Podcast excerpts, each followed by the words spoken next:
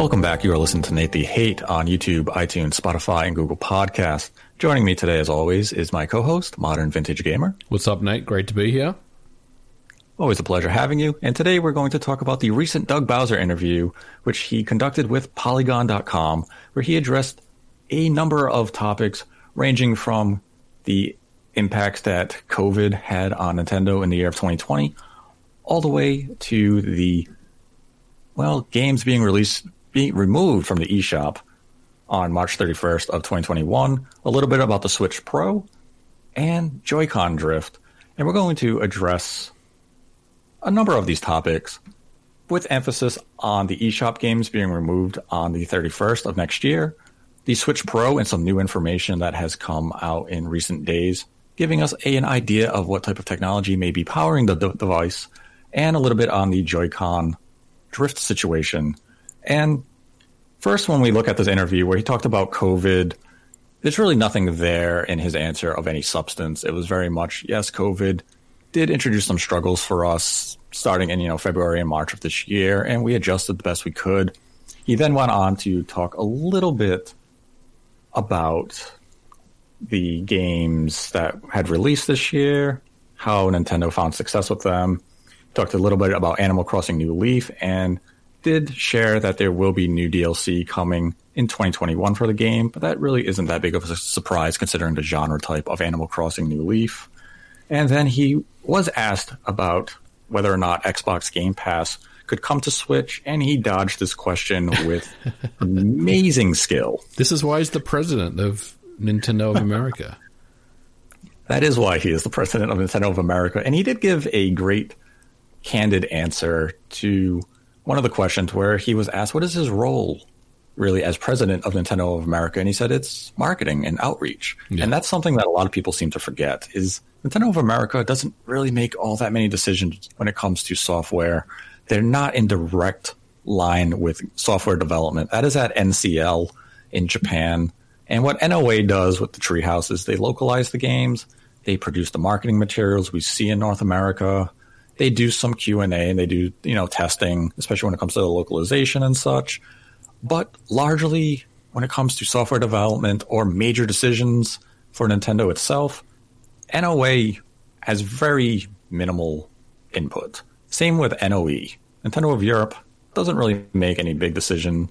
So when you look at Nintendo Switch Online and say, why is this service so mediocre? Especially from a Western point of view, it's because NCL designed it. NCL takes some feedback from NOA and NOE, but ultimately they are the deciders, and that's why we end up with a lot of applications on Nintendo platforms that really favor or seem to be more focused on the Japanese market than Western markets. So I did like that response, and I did go into a little bit of extra detail as to how Nintendo operates, but I like that reply because it gave people some information as to why Nintendo seems out of the three, Nintendo is the one that operates the most different. Mm-hmm. Sony and Microsoft are very Western oriented, and Nintendo is still very much a Japanese company at heart and soul. But there were the three big topics of Nintendo doing timed releases, and one of the biggest releases that has fallen victim to this is the Super Mario 3 All Stars release that came out earlier this year, as well as Mario 35th, which is on the eShop, and it's a fun little, I guess you would call it a, bo- a battle royale. Then we had Fire Emblem, the 30th anniversary, which is Fire Emblem, and it's a very long title, so we'll just call it Fire Emblem. And then Mario, or the Game & Watch Super Mario Brothers edition. All of these are going to be pulled from digital and physical shelves on March 31st of next year. And when asked about this, Doug Bowser gave a very peculiar response. And Polygon asked him in a very direct manner what is the logic? Why is this good for consumers to no longer have these games available after March 31st? And Doug Bowser answered with, I'm going to, with a simple word celebration. celebration is why you can't buy Mario 3D All Stars in June of next year because this year was the Mario's 35th anniversary. And that response makes me laugh because it's not a that's not an answer. It's not a it's a nothing response, right? I mean, it's it's just a you know, like I said, it's it's the president of Nintendo of America response. You know, it, it, it's it's it must be a tough question for him to answer because even even if he does have information about it, I mean, it would be something that he couldn't mention anyway. You know what I mean?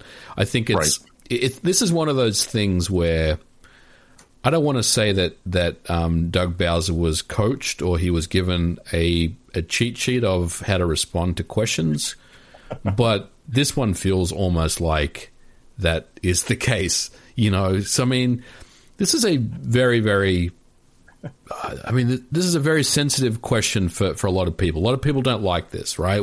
We've covered mm-hmm. this on the on the um, on the show before. You know, we were very critical of of Super Mario 3D All Stars and the timed release around it on a previous episode, and it's you know anti-consumer. There's there's all those kind of things that that we've we've mentioned before. So for him to basically dodge that question and just say, look, it's a celebration, so you know we we want to make it special by celebrating. it just doesn't really make any sense. You know, I mean, I don't really know what else to say there except he just completely dodged the question with a a nothing response to that one. Yeah, and it really is a nothing response of, oh, we're celebrating Mario's 35th anniversary. That's why these products came out, and that's why we're going to, you know, no longer sell them at the end of this fiscal year, you know, the fiscal year that we're celebrating Mario's 35th anniversary. And he further added in his answer that it's not a strategy that Nintendo is going to be using widely, but it's one we thought was very unique for the actual anniversary. And even that bit, it's kind of all of your franchises pretty much have an anniversary year every yeah. year. Next year, we have several anniversary years. It's Pokemon, Donkey Kong, Metroid, Zelda. Are you going to use this type of concept again in 2021 if you decide to do a Zelda release? You know, some sort of collection. I think I, I think they will. I mean, look at look at 3D All Stars and how that all played out this year. You know the the initial you know scramble to get a copy where things were selling out early on, and then that whole FOMO thing kicked in, and yes. all of a sudden you you had um, you know resellers, scalpers jacking up the price, but thankfully there was enough stock allocation, so pretty much anyone that wanted a copy has has a copy now. Um, and they did the same thing with the Game and Watch, um, to their credit. So I think I think they handled it, you know, pretty well. But the I guess the the good thing for Nintendo was that resulted in a lot of sales. You know, generating that that artificial, I guess, hype and and that FOMO around, you know, a, a limited edition game. They're absolutely going to do this again next year with with Zelda. Um, and possibly with, with others. I think Zelda is an absolute certainty to get a very similar treatment to what Mario did this year. Yeah, absolutely. Because as you mentioned, Super Mario 3D All Stars had incredible sales right out of the gate. I mean, in North America so far, it has over 2.6 million sales. And that's amazing. That doesn't even include some of the holiday sales that they're going to see for that title. And when you think about that, this is a this was a quick release. We've looked at the quality of the games and the emulator and all that. And this is a game that they sold over 5 million copies of worldwide at $60 a piece. There wasn't this enormous investment put into this project, but the return on investment is massive. So if they can do the same for Zelda next year, they're absolutely going to do it. And the one thing that I've seen people use as a defense for this is, well, we don't know what's going to happen after March 31st. And even Doug Bowser said, I can't speak to plans beyond the end of March when it comes to these type of releases. And people said, well, maybe it means Nintendo is going to release the contents of 3D All Stars as individual game releases. And I don't believe that's going to be the case. The whole purpose of a timed release like this is fear of missing out. Mm. They want that initial reaction, be it digital or retail, impulse buys to say, well, this game's only available for six months. I got to buy it now because I don't want them to run out of stock and I don't want to rush at the last minute to hopefully find one. And if you then decide to release Mario 64, Mario Sunshine, and Mario Galaxy as individual eShop releases, let's say in June of next year, you immediately tell people if we have a limited availability of any game, just wait a couple of months and you're gonna you're gonna be able to buy them individually, and that completely subverts the point of such a release. The only way I see these three games coming to Switch as a standalone release would have to be at least a year, maybe 18 months yeah. after March 31st. So we're talking 2022, maybe even early 2023. Then it kind of creates that doubt. But you can't do it otherwise. Because if you want to do this with, with Zelda next year, you have to make sure people understand it's now or never. You have six months to buy this collection, and then you then it's gone for good. Yep. You have to do the Disney Vault thing. You can't give people the idea if you wait long enough you're going to buy them separately. We'll be back after a quick break. Ever thought modern video games should be more interesting? At the Gaming Blender, we take randomized genres, mechanics, and make a new game every episode. I've added permadeath. We have a survival game of a hardcore simulation, which could be House Flipper, and with the permadeath of XCOM. Then that all has to be an action adventure. Yes. Oh dear. Yes. And sometimes it doesn't quite work. And you you have a construction off over the course of the of the narrative. A construction off. The way the way we can do this is that we ditch your idea entirely. Entirely. Check out the Gaming Blender on all your favorite podcast platforms now.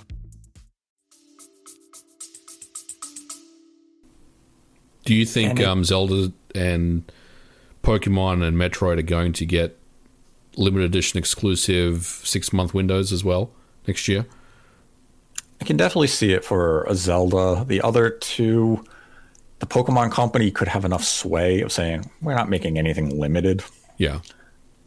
Uh, Metroid, Nintendo really hasn't celebrated a, a, Metroid anniversary year in any meaningful way yet. Are we even so going to get a Metroid game next year, Nate? I, I suspect we'll get at least one.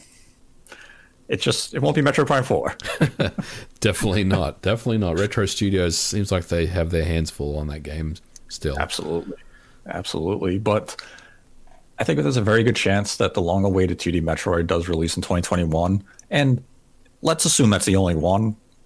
I don't think you're going to put a time-limited window on such a release. Like if Nintendo comes out next year and says Breath of the Wild 2 is only available for six months, people are going to say, "Wait, what?"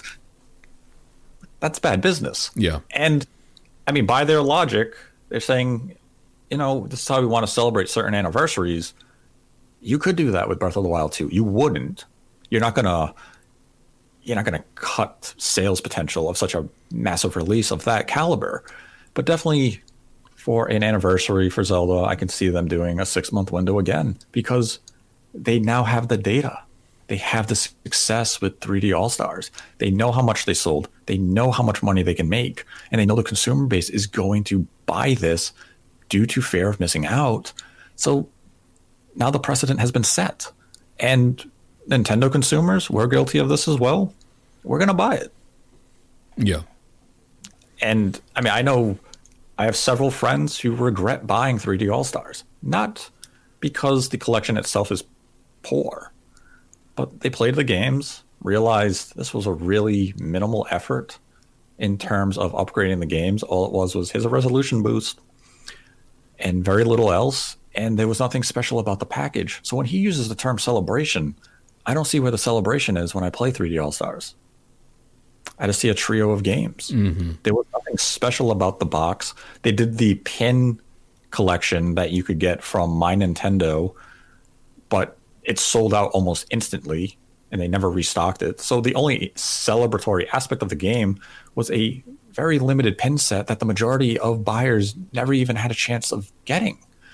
Why not include that with the package for $60? Yeah. Why was there nothing in this box that felt like a celebration of the Mario franchise?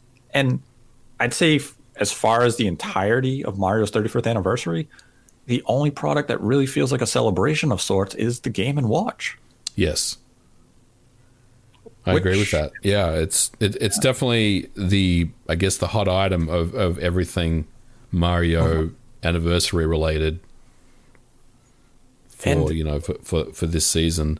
So Yeah. what about what about his comment on where he said I can't speak to plans beyond the beyond the end of March. So is he referring to um, what we just talked about as far as Zelda next year, or do you think, you know, he's basically saying, well, whatever happens after March with regards to Mario 35th, I can't really talk about right now, which kind of tells me that it's probably not going to be available after March, right? Yeah, if it if it's about the Mario game specifically, then it's basically him subtly implying Yeah. these games aren't coming back to the eShop. yeah. Right. Buy them now or you're going to miss out. And that's my big problem with these limited releases. It's if they came out back in September and said 3D All Stars is going to be available at retail stores until March 31st, 2021. I'd say, okay, I can understand that. You're making it about the 35th anniversary. If you want to pull it from the shelves after six months, fine.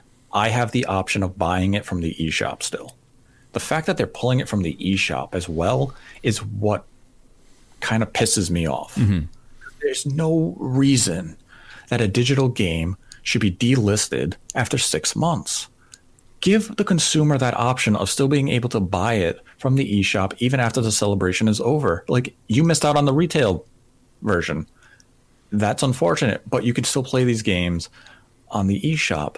And I think that's that's a nice little compromise. Yeah. But Yeah. once you come out and say we're pulling this, that's pretty much it. Yep. You had you kind of initiated sales from some people solely because they didn't want to miss out on this release. So you can't really you can't even walk this back and say, "Oh, we're going to leave it up now forever." People some people would be pissed saying, "Well, the only reason I bought it is because I wanted it to be limited," which is a poor reason to buy something. Like, why don't buy it just because you think it's going to be limited? The game still managed to print over, you know, in the range of six million copies. So guess what? The game's not rare. Yeah. It doesn't really have anything beyond, I guess, personal, sentimental collector's value. This isn't going to be a game that's going to see a vast boom in pricing down the line. Yes, you spent sixty dollars. Maybe in a couple of years you can sell it for eighty. But it's not going to become some thousand dollar rare collectible anytime soon. So even the Fire Emblem game that just came out this month, it's only available till March. Mm-hmm. It's six dollars. Why? Why pull it at the end of March of The- next year? Yeah, that one is that one's weird to me as well. I mean, it, and he that wasn't really that wasn't really talked about in in the interview, right? I mean, but it, it's kind of is it's a part of the whole discussion around limited releases. But yeah, that that one does makes even less sense to me because it's just a uh, it's, it's almost like a throwaway eShop game that you spend six dollars on, right? And you can play whenever you want to. And there was no physical for this either, right? I mean, there's a physical release, but there's no physical cartridge of this game. Correct. It's a digital code and a So that collector. That's box. even worse. I mean, that just doesn't make any sense to me. That, I mean, yeah. I don't, I don't, I don't get that one. Like, obviously, there are some some smarter people at Nintendo with some good marketing data that you know we're not privy to, but that mm-hmm. one just doesn't. It just doesn't resonate with me as to why they would do that. I mean, that game should exist on the eShop until the end of the Switch's life cycle. Quite honestly, there's no reason why they would pull it at the end of March. It just doesn't. That doesn't make any sense. And it's kind of a case of when I look at that collector's box for Fire Emblem 30th, it comes with the NES style box, an NES style cartridge, the dust sleeve. Yeah. The comes with a Nintendo Power cover. It comes with an art book. It's a cool collector's edition, but there's no game. It's amazing. It's an amazing collector's edition. That feels like a celebration Yeah. of the Fire Emblem franchise. And if you want to say that's only available for three or four months, I 100% understand that. Right. Had three All Stars come with a collection like that, where it's getting an art book and there was dev diaries Yeah. and all that type of stuff, I'd say six months for that type of box set. I completely understand. But give me the base version that's just the games on the eShop forever. Yeah. And Fire Emblem, I guess, benefits from the unique position of it's six dollars. It's not a big investment. You want it, you download it, you have it on your Switch. What six bucks? It's kind of that. But it's just it's the principle of the idea that there should be no time limited digital releases for any game. Yeah. It's a nonsensical concept. And from a business standpoint, it's going to pay off. Nintendo, who knows how many copies of Fire Emblem they've sold digitally so far? Yeah, I mean, it would be a lot. I would think. Yeah. it's cheap. It's Probably it's easily accessible. Mm-hmm. It's obviously been translated, localized as well. I mean, it's it's a it's an easy way just to grab the game and jump in and start playing it and enjoying it. It's a, it's a good game.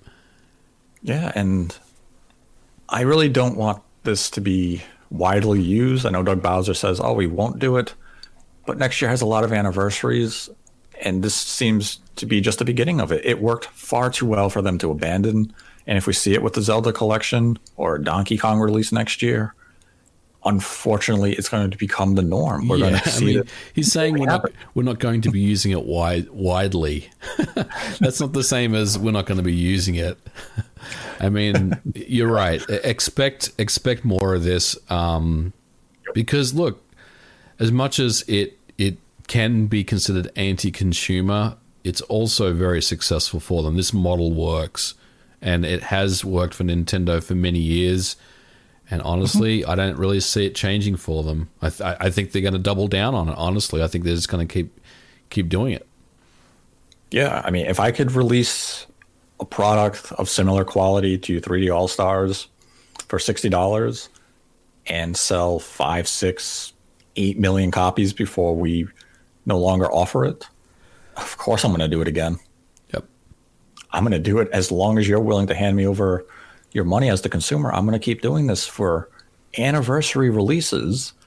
And like I said, almost every year there's some sort of anniversary of a Nintendo franchise. It's just a question of whether or not Nintendo wants to celebrate it. But as we've seen with Fire Emblem, I can just if I can just throw a little game up on the eShop for six bucks and have it up there for a few months, you're gonna give me the money, you're gonna buy it, we're gonna be happy because we made you fear the idea that you won't be able to get it after this month expires. So like it's not a business practice I support, but if I'm a businessman, I love it because I'm making a lot of money. And as a consumer, people should be a little more, I guess, not necessarily angry, but you shouldn't be so, you shouldn't be joyous about this business practice moving forward because we're going to see it again and it's going to continue for a lot of years to come.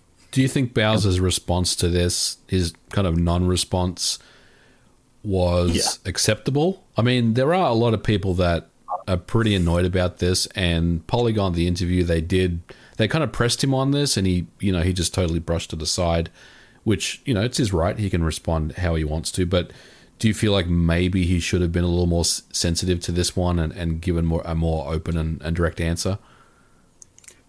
Yeah, I think he could have gave a more direct answer, and that's when when he was pushed more on it. Like Polygon wrote, I just don't understand the consumer side of it. Yeah. Where someone who buys a Switch in June of next year is just never able to buy those games, and Bowser responded with, "Yeah, at this point, the decision was really made around the celebration feature and aspect. He doubled down on, it's the anniversary year, we're celebrating it, and it's." So if I didn't celebrate it that year it was held, I just can never participate in the fun and festivities by enjoying these games.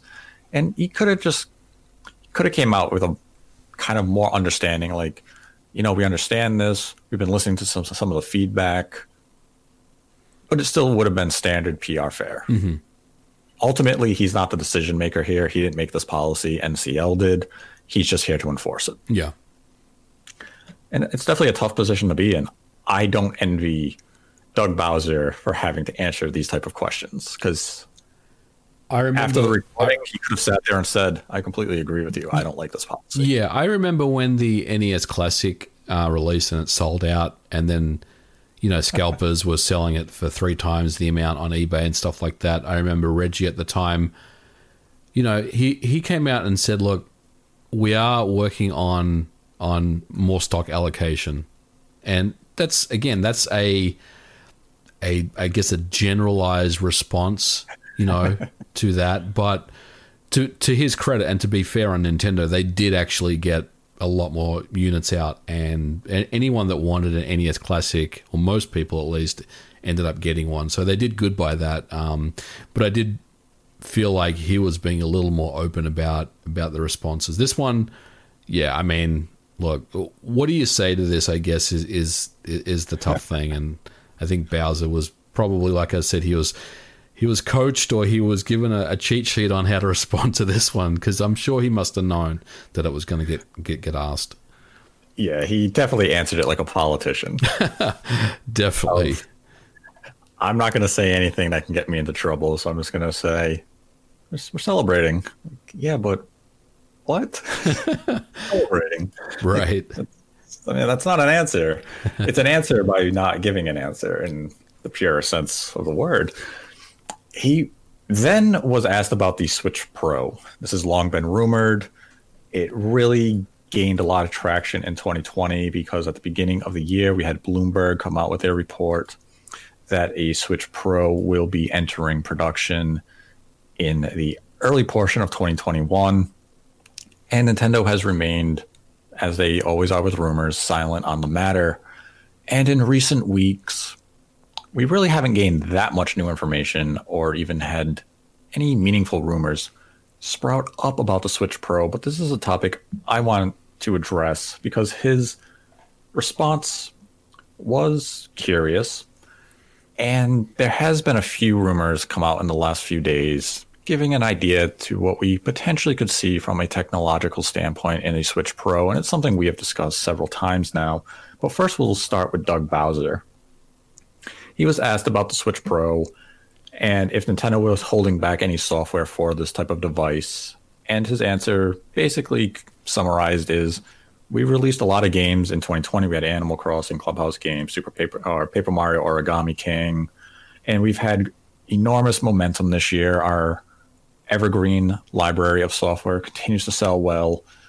So when we look at the sales in 2020, we don't we're not all that concerned about needing a revision or new hardware right now. He was further pressed on it of could you guys get a better screen? What are you what are we really looking at for a long-term strategy? And he gave the very typical Nintendo answer. We're always looking at technology. And it's true. Every console manufacturer the second they ship their new hardware, they're looking at technology for the inevitable revision, mid gen refresh, and successor. And Nintendo is no different. We've seen them do this with their handheld line now, what, two or three times. We had the Game Boy Advance came out, and within, I believe it was less than two years, we had the Game Boy SP. Mm-hmm. Yep. Then we had the DS, and right around two years, we had the DS Lite. Then we had the 3DS, and we got the new 3DS. So the Switch, due to its hybrid nature, it's led to a lot of people saying, well, Nintendo's always done this with their handheld lines. They've never done it with their home console line. But yes, Nintendo is going to have a, revi- a revision of some sort in 2021. And Doug Bowser, he dodged this question again and basically just said, you know, how can how can a new piece of hardware enhance or improve the gameplay experience? That's what we're always looking at, whether it's done on a current platform or something in the future. We're always looking at a, you know the variety of options that technology can bring us. But he kept pivoting back to we've had great momentum. Our focus going into 2021 is still going to be deliver quality software. Look at our library of strong AAA games so he really didn't want to commit to the idea that maybe Nintendo does have something next year that we will have in turn, you know, new hardware. It's just we're going to continue to build and deliver a platform that gives the games the best way to experience them.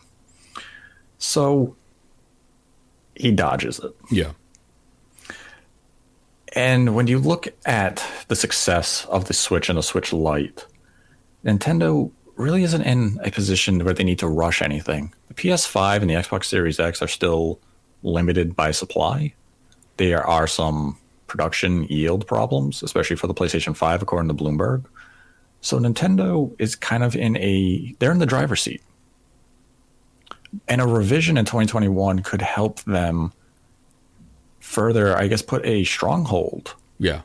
on the current market because they're really not facing that much outside competition. And this brings me to the point of what the new information that came out this week potentially suggests about a power range for the Switch revision coming in 2021. Now, this information I have not been able to verify independently, nor have I been able to vet. So, this is literally rumor, and that's how people should treat it. Don't look into it as anything beyond rumor at this point.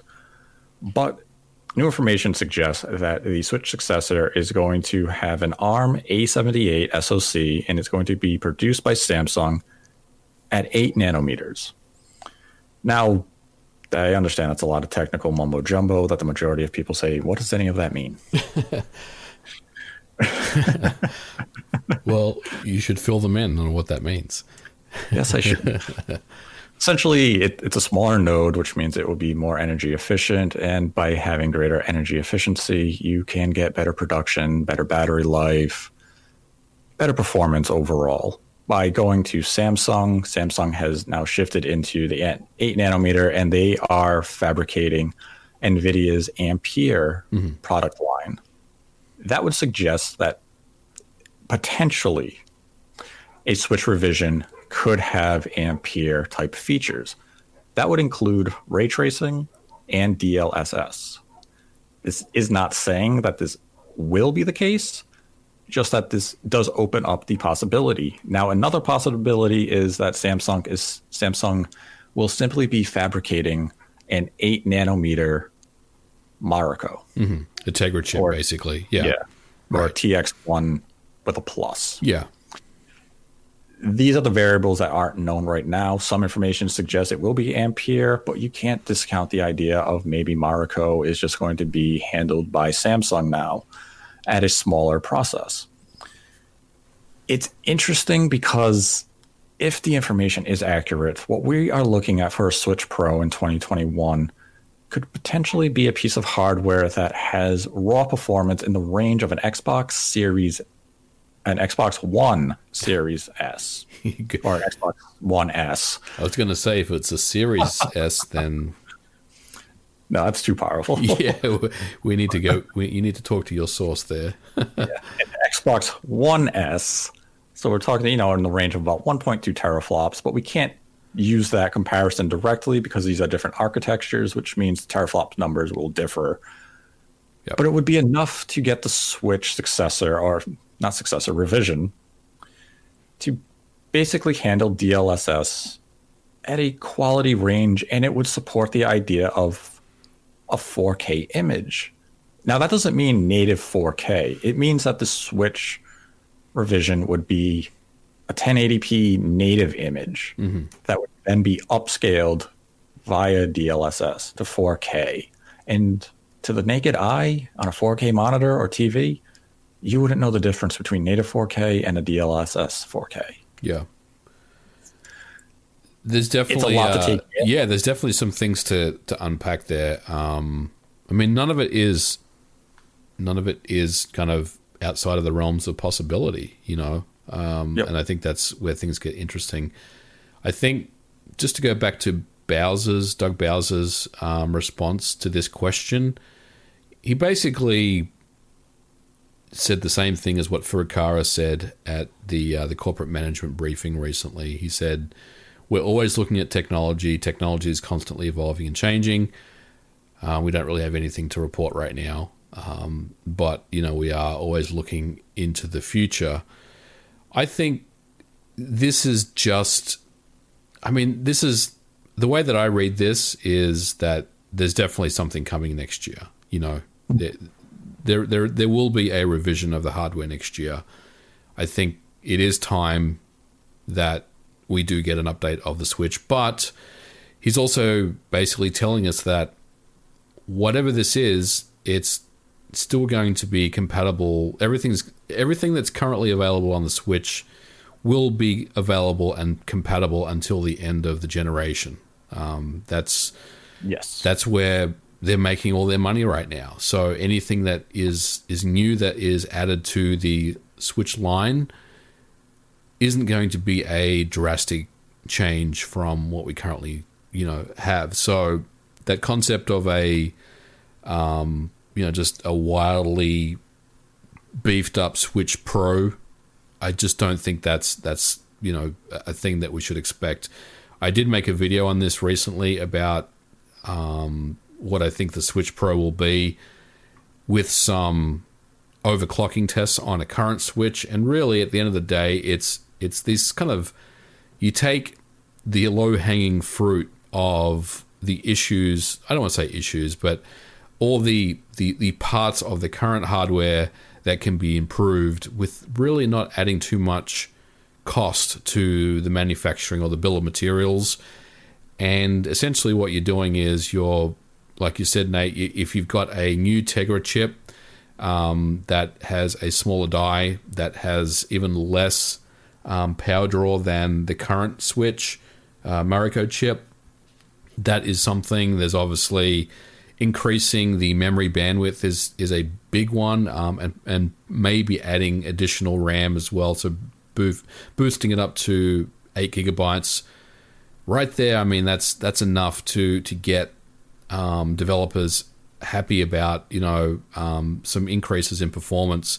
But then there's also that problem, like you said, about you know screen resolution on a big TV. These days, everyone has, not everyone, but lots of people use a 4K display in their living room.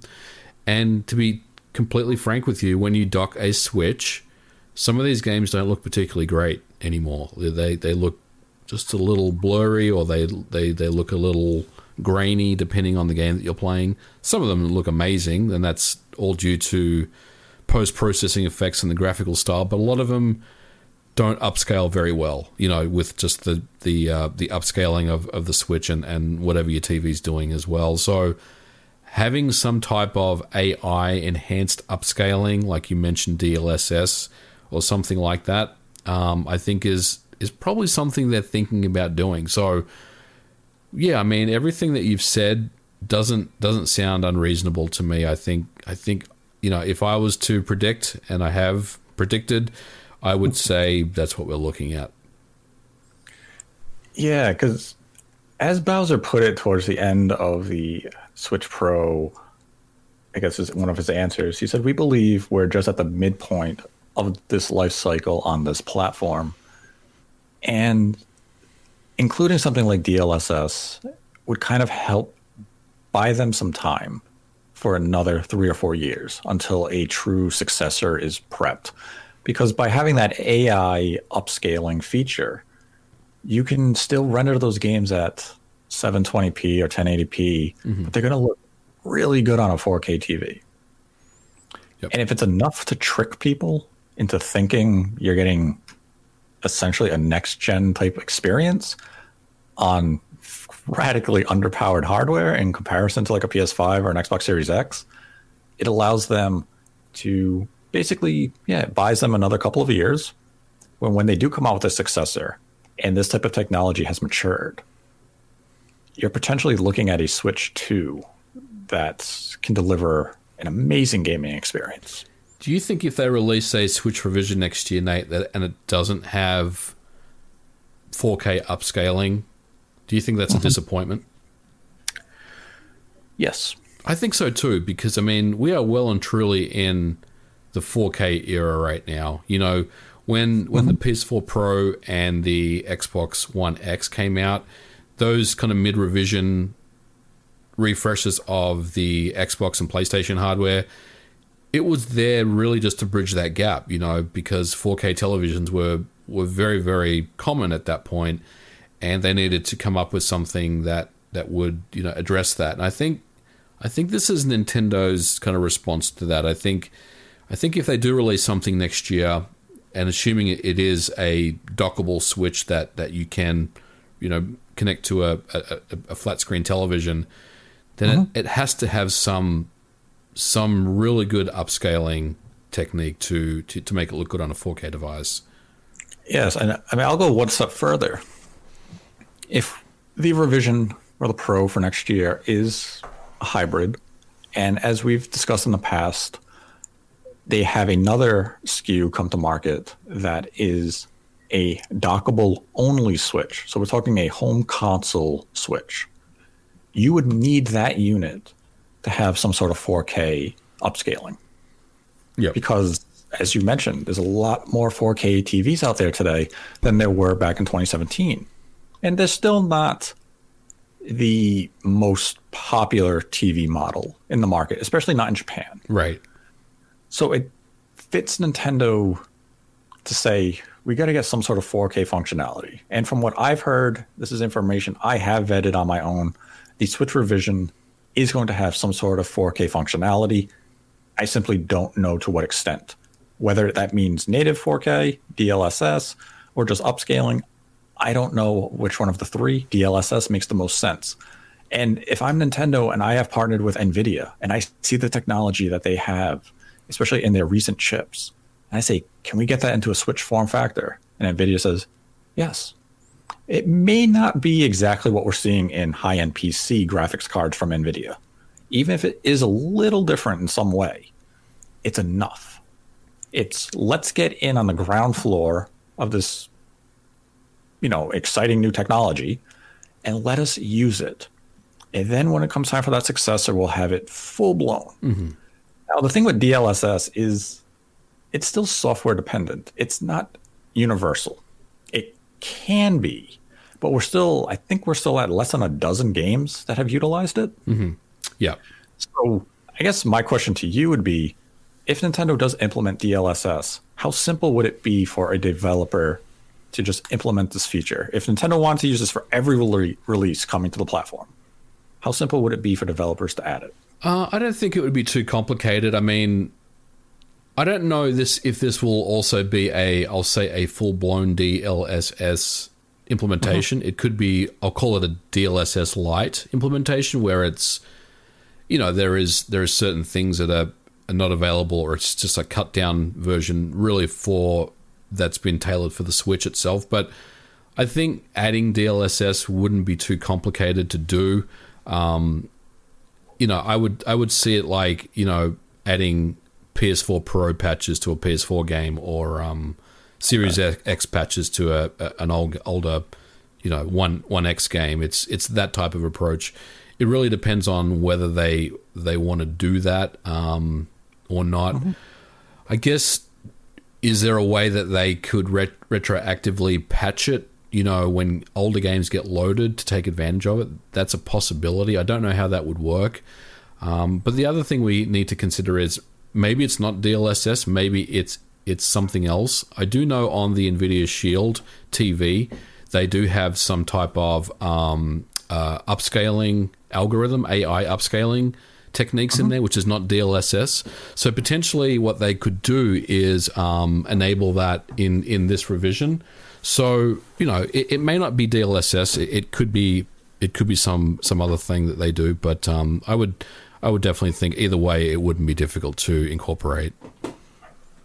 Yeah, it's Nintendo definitely has a few pathways ahead of them for the revision. Yeah, And the thing with Nintendo and hardware is just because us as a consumer or I'll say an enthusiast, we can look at the technology out there and say, this makes a lot of sense. It may not always make sense to Nintendo, whether due to cost or just implementation.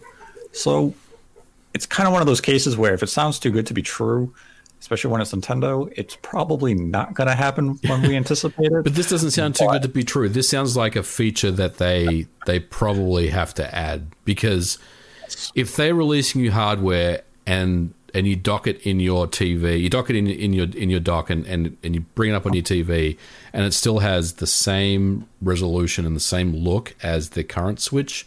I don't think, like you said, I don't think people are going to be too too too happy about that. You know, Right. And I'd say this, maybe this is hyperbole, but I would say DLSS for a Nintendo platform that retains hybrid form factor is as big a technological jump as the PS5 and Xbox Series X having an SSD Yeah. because they're both game changers in their own way. We're talking, ab- I mean, DLSS is literally a case of we're rendering a game, and I'll use let's what's a high demanding. We'll use Cyberpunk, Yep. just because it's the most recent high demanding game. If they could get Cyberpunk to run on a Switch successor at 720p, DLSS can clean that image up mm-hmm. very nicely. And all of a sudden, Nintendo is sitting there saying, "We got a pretty good version of this game." Yeah. whoa wait a minute you actually have you have a system batting way beyond its skill set like you have a home run hitter from what was captain america's name before he became jacked? Oh what's captain america's name? Steve? is it steve rogers? Steve Rogers. yeah. Dlss is essentially taking steve rogers before he gets the serum and then turning him into captain america. That's what it would take the switch scrawny steve rogers and dlss him and he comes out captain america. That's that's what it, that's what it is. Yeah, I, I mean, the, the cyberpunk example is interesting, but I mean, even for just stuff like you know Doom Eternal and and yeah. existing existing games that that play mm-hmm. great on the Switch, but could utilize a resolution boost or you know just just a cleanup of the visuals. Because I mean, let's be honest, Doom Eternal and Doom 2016, Wolfenstein 2, they run really well on the Switch hardware, but when you dock them and look the, look at them on a big TV, they don't look very good. You know, and that's that's no fault of the developer. They've done an outstanding job. It's just it's just the nature of of the hardware and, and the limitations. So having the ability to clean up that image, I think yeah, I think that that's a feature in a revision that I think would be quite compelling to to many people. Yeah it definitely seems a direction nintendo has to go in because it's it's definitely a selling feature. It gives people with a 4k reason to upgrade the switch because you're going to get that nice visual clarity and you they need to do it. You can't release another 1080p maximum resolution switch in a revision in 2021 and expect people to flock to it. You have to give something new and exciting and dlss is likely exactly that feature that will sell this to a lot of people. I could see a lot of double dippers buy into it because you you want that visual clarity. You want it you want all that. It's not necessarily going to be hardware that's going to bring about a game like cyberpunk 2077 though. Yeah, like that's just use that as an example in this case. If the game can't run on the current Switch, I don't see very many exclusives, if any exclusives, coming to the Switch revision. Could be a you know a couple of handfuls here and there, but I don't expect it to be the norm. This isn't replacing the current Switch. This is complementing it. yeah, it has to. to a new 3DS. Yep. So I think that's something people have to keep in mind. That don't expect a huge, huge visual leap from raw hardware standpoint that doesn't include DLS type feature. The games that the Switch gets is still going to be same situation. Certain third party developers are just never going to support this platform, and it has nothing to do with power, and that's going to remain reality. We'll probably still see cloud versions of games. That's just the reality of the situation. So you still have to go into a Switch Pro with some realistic ideas, grounded expectation, but be excited about the prospects of DLSS coming in and making it a nice, clear image, and be excited that what this means for the future of Nintendo hardware. Yeah, yeah, I, I, I'm with you on that. I, I think, I think that would be something that I, I, I would almost, you know, put money on that they're, they're going to do. It's um, they have to do it. You know, it, it just doesn't make sense if they don't. I mean, I guess the other thing that we haven't really considered is, you know, how many people use their Switch in handheld mode versus in docked mode, right? But even then, um, you know, will there be a better screen? Uh, will it still be the same, you know, 720p screen? Do you think they they might um, offer something a little bigger, maybe boost it to 1080, or maybe just offer, um, you know, a, a nicer looking display? Not not that there's anything wrong with the current one, but do you think maybe they'll enhance the uh, the display? Yeah, I could see them enhance the display, probably a new screen type, even if it's just you know, maybe a transition. Cool. We have the mini LED Yeah. out there, so it could be something like that. And They could also add HDR as well. I mean, that's a possibility to you know to this. I could see them add HDR. I guess my only wonder would be we still have the Switch Lite. And if you're going to use the same internals in that, you really need DLSS in a handheld. Well, that, that's what I'm getting at. I mean, the feature would be. It, it wouldn't be something that would be just in the handheld, right? I mean, maybe maybe it's a part of the dock or something. You know what I mean? Maybe there's maybe the, the new dock will will offer that um, some additional hardware than just the, the one that currently have, which basically does nothing. So it's possible that that's the way they'll, they'll approach it. Yeah, just curious as to how the revision would really run in a handheld mode. Like it could be similar to what you've seen when you overclock your Switch Yeah. and play it in handheld. You get a more steady frame rate. 720p is achieved more frequently, and I guess DLSS could be used in that case. If a game is 540p, it could go up to 720p in handheld mode. I don't know if they will though. Like you know, it, I I think what they'll probably do, like you said, they they they may just you know if there is a boost in clocks and memory clocks and and and a slight CPU and GPU performance boost, then I think they're just going to bank on the fact that the dynamic res isn't going to drop to like 360p or 240p on some games. It's going to smoothen out, maybe bottom end at like 540p and try to hit 720p. So I think overall the the clarity you're going to get is it's not really going to warrant you know the need for DLSS at that point. That's true. That's a good point. It's definitely an interesting roadmap ahead that Nintendo has to plot a course on. But it's exciting. Yep. You like when hardware comes out because of all these possibilities that could be introduced. And Nintendo, of the three, is the most difficult to predict of what they're going to do. Like, we've laid out a very realistic roadmap here. And Nintendo could go off road and say, nope. Yeah, I mean, you're right. I mean, we we we think you know we have pretty good feelings that there is new hardware coming next year. There is, you know, we're, we're starting to see games, especially towards the end of this year, start to struggle on the current Switch hardware. Age of Calamity is one that comes to mind as Yes. you know, it, it, it has its issues, right? Um, and there have been other some other games that have come out that haven't performed very well, and it, you just feel like now is the time where we're almost we're almost hitting that that limit. But I guess that's one way to look at it. But another way to look at it is, well, if you offer new hardware, that will alleviate those concerns. However, they just told us that they're going to they're, they're halfway through this this generation right so Yes. what what we're hearing is there's four more years of the current switch which means that no matter what happens games still have to run on current switch or base switch hardware so you know Correct. the- the- it, it, they could easily come around next year and, and not do anything you know ne- next year could just be full of games which you know It every- will be. We'll have a lot of games. every time we try to predict Nintendo, you know, they, they don't always give us what we want. But I do feel like there is is Switch revision. I think the smart money is is on you know a new Switch next year.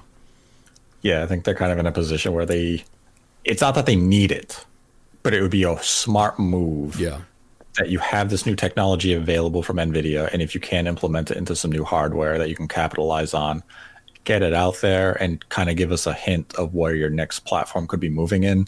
And, you know, I think we've learned to predict Nintendo a little better. We came with our the Game Awards predictions. We said Smash Brothers, no Zelda, mm-hmm. no Metroid, and ultimately it proved us right. Yep. We tempered our expectations, and we're on to you now. yeah, and I think you know they're also having active discussions with developers right now about Yeah. what what they want to see, you know, um, what they're looking for, and, and all that stuff. I mean, there's always ongoing discussions with development studios, both first and, and third party, on you know on, on stuff like this. So I think I think many studios now have already let them know what they're looking for and what, with what's next. Now it's up to them to decide whether we actually get some hardware. But like I said, I think we will. Yeah, I'm definitely anticipating new hardware from Nintendo in 2021, and it's just a question of when do we first hear about it? It won't be before this fiscal year ends, so you can mark your calendars to the earliest date possible of April 1st. And that was just a bad day to do it. Yeah, I don't know if that's a great great move for them to do that, but Maybe they will. That would be actually hilarious. now, the last topic from the Doug Bowser interview that I want to touch on is Joy-Con drift, oh boy. the ongoing plague. Well, Polygon basically asked him flat out, "What are you guys going to do about Joy-Con drift?" And Doug Bowser came in with not the greatest response I've ever seen. He said, We want every consumer to have a great experience with the Nintendo Switch and with the games they play on their Switch. That is of utmost importance to us. He continued, We have been working very closely with consumers, and if they might have issues, whether it's a replacement or repair. And then I say, I will look at our repair cycles, and we're always looking at what is being sent and for what reasons, and understanding that better basically, sorry, your Joy-Con doesn't work, but you can get it repaired, and we're observing what's the problem, and you know we'll make a decision eventually, someday, maybe. It Again- wasn't a great response. Yeah, again, again, it's just a nothing response. It, it there's, there's no answer here. You know, um, I will say that maybe this one, he he couldn't have gotten into this. Um, there is ongoing litigation on, with with the Joy-Con stuff right now happening in the United States. Um, so maybe you know he he was a little more careful about his response, but this was again just another Doug Bowser response in that we're looking at it, but you know we uh, we're and we're going to make things better. But he doesn't really say anything else. Meanwhile, Yeah, I had a- Joy-Con drift is is I don't know. Have you ever? Do you have Joy-Con drift on your? I- So I have two switches and a Switch Lite. I have Joy-Con drift on my original Switch, which is the one that I bought on launch day, and my Switch Lite is now starting to, you know, inhibit some Joy-Con drift. So I- I've got it on both. I have it on my launch switch on the left Joy-Con, but I got the electrical cleanser Yep. sprayed some of that in there, and it's been good ever since. Now it could just be luck. Mm-hmm. But so far, I don't have any other Joy-Con drift. I also have, so I have two sets of Joy-Cons, and it's just on that one left stick. So I guess I've been lucky. And yeah, I think Doug Bowser's response is definitely due to the litigation. He can't say any more than what he did due to the Yeah. ongoing suit.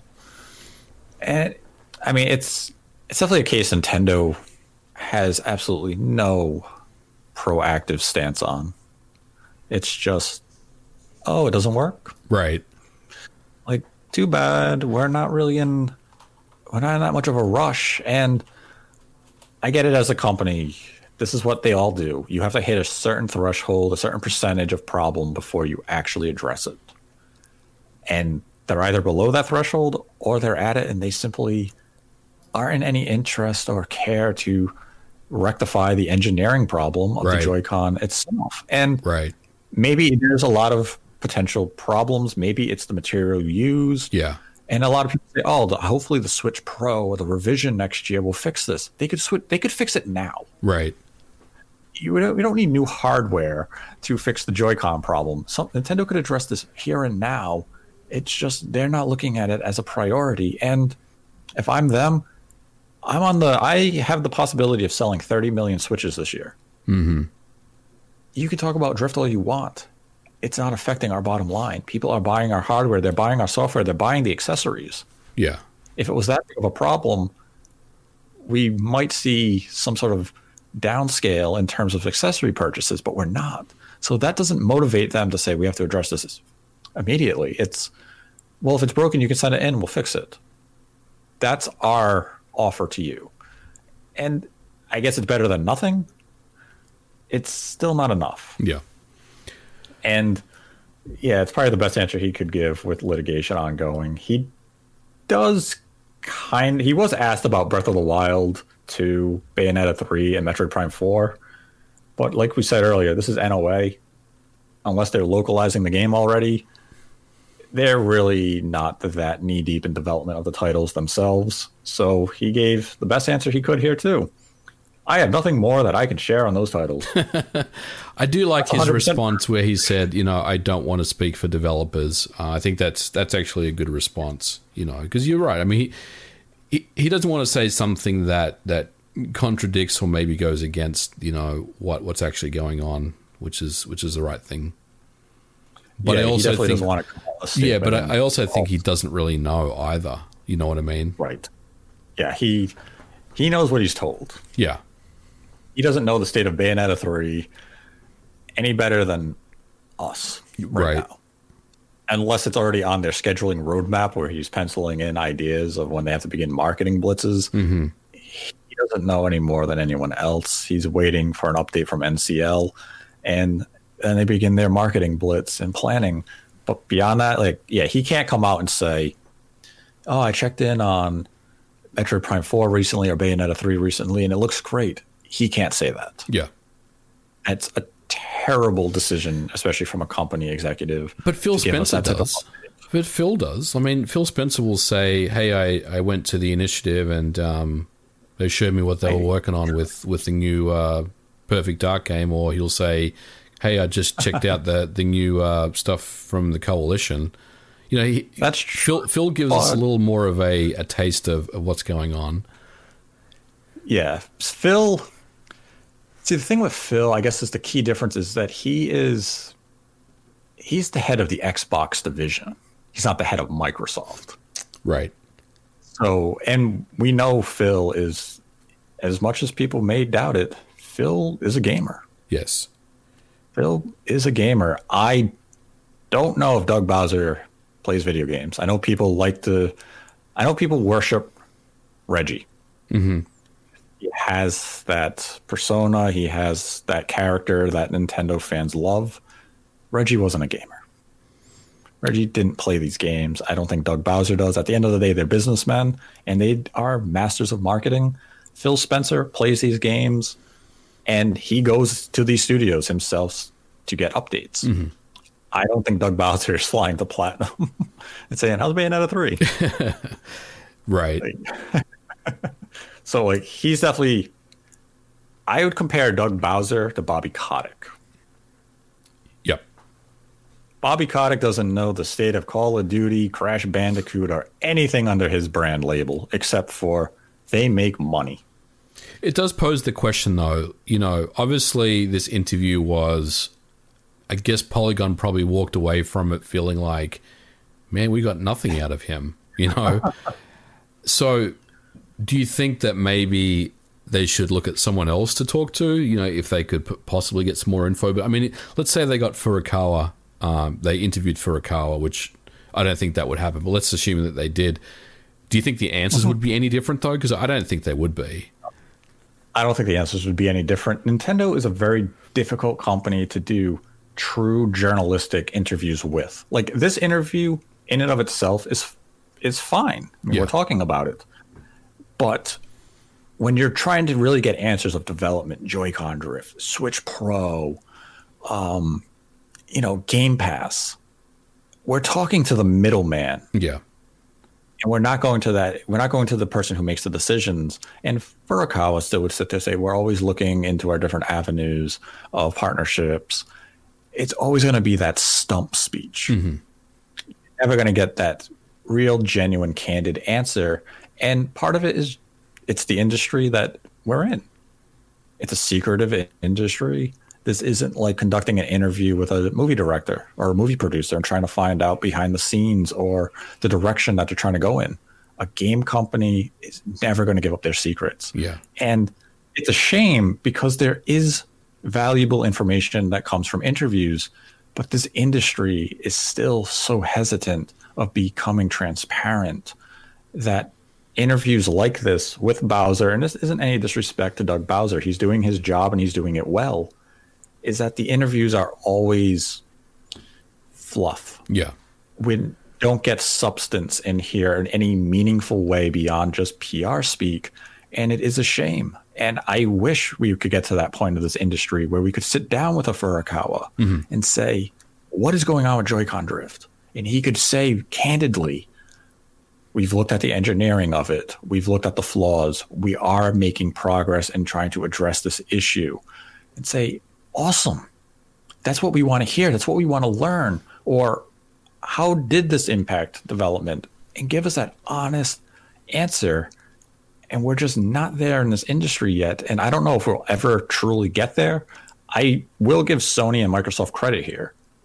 Phil Spencer will give an honest response. Yeah, And and still PR speech. yeah, but that, that's that's the thing. So even Jim Ryan will will say something, even though he may say something that's completely absurd that that gets clipped everywhere. But Phil Spencer and, and Jim Ryan will, will say some stuff, and and usually there'll be an article that that talks about some of the important things that they said.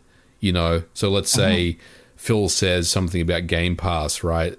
So the media publications will say Phil Spencer talks about Game Pass and maybe bringing on more games next year, something like that, right?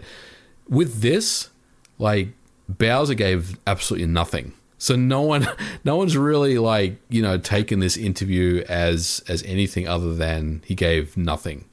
Um, Right. so th- there's not really Right, much yeah. here, you know. there- he gives no inclination to any any direction that they're going to move in on any of these topics that were discussed. Whereas, as you mentioned, like Phil Spencer, when he's asked about Game Pass, he says we're always looking and we always want to bring it to more platforms. We look at the TVs, we look at Nintendo, we look at Sony. We want Game Pass on every device, phones, and it's sitting there saying, okay, he's giving us an idea of their ambition. And Jim Ryan, you can ask him, what do you think of backwards compatibility? And he'll say, I think it's horrible. Like, okay, cool. You hate PlayStation 1. And we get that from him. If you were to ask Doug Bowser, what do you think about having N64 games on Nintendo Switch Online? It would be, we're always looking into bringing other platforms to Nintendo Switch Online. It's it's Yeah, we know you. We know that. It's that prepared statement, man. Like I told you, he, he's got a, he's got a cheat sheet. and it's like, but are you, is this something you guys are actively looking into? We're always looking into new avenues to bring software to the consumer. We love celebrating our past history and our successes in our older platforms.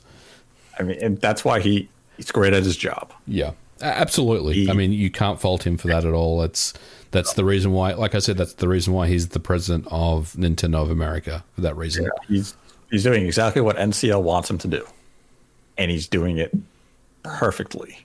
It's it's a shame for us in the industry, be it fans, reporters, that we see these type of interviews and just say, "You asked terrific questions.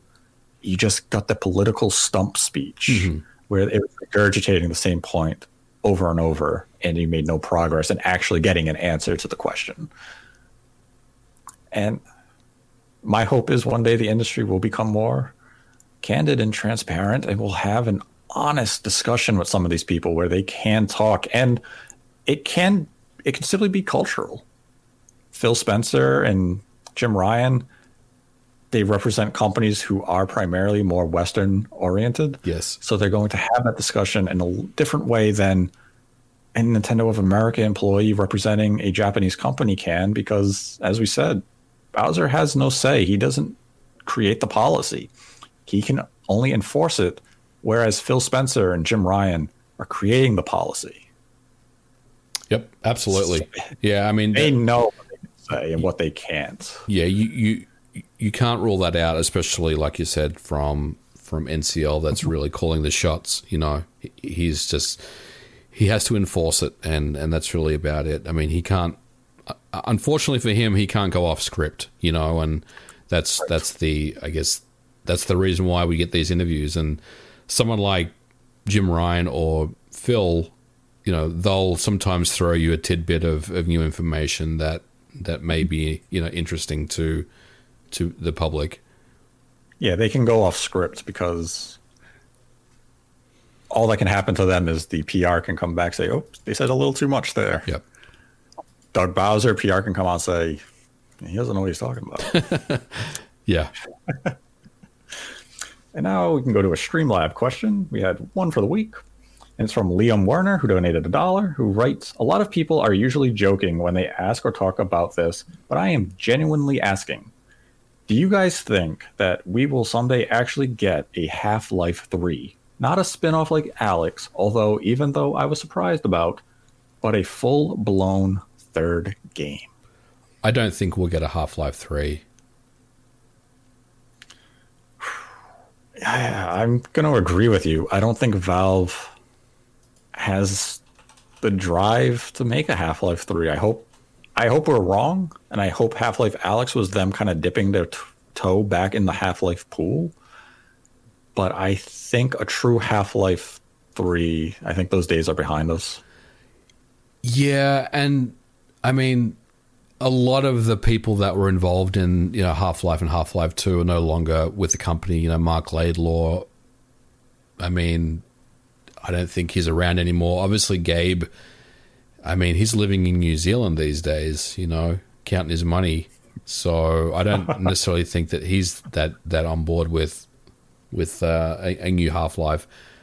I would love to see a new Half Life game because I think that both one and two are incredible games, but it just it just feels like so much time has passed. I mean, so much time has passed now where it's like, you know, there's just, it just doesn't doesn't feel right anymore, and it hasn't for a long time. I mean, the game came out in 2004, I think.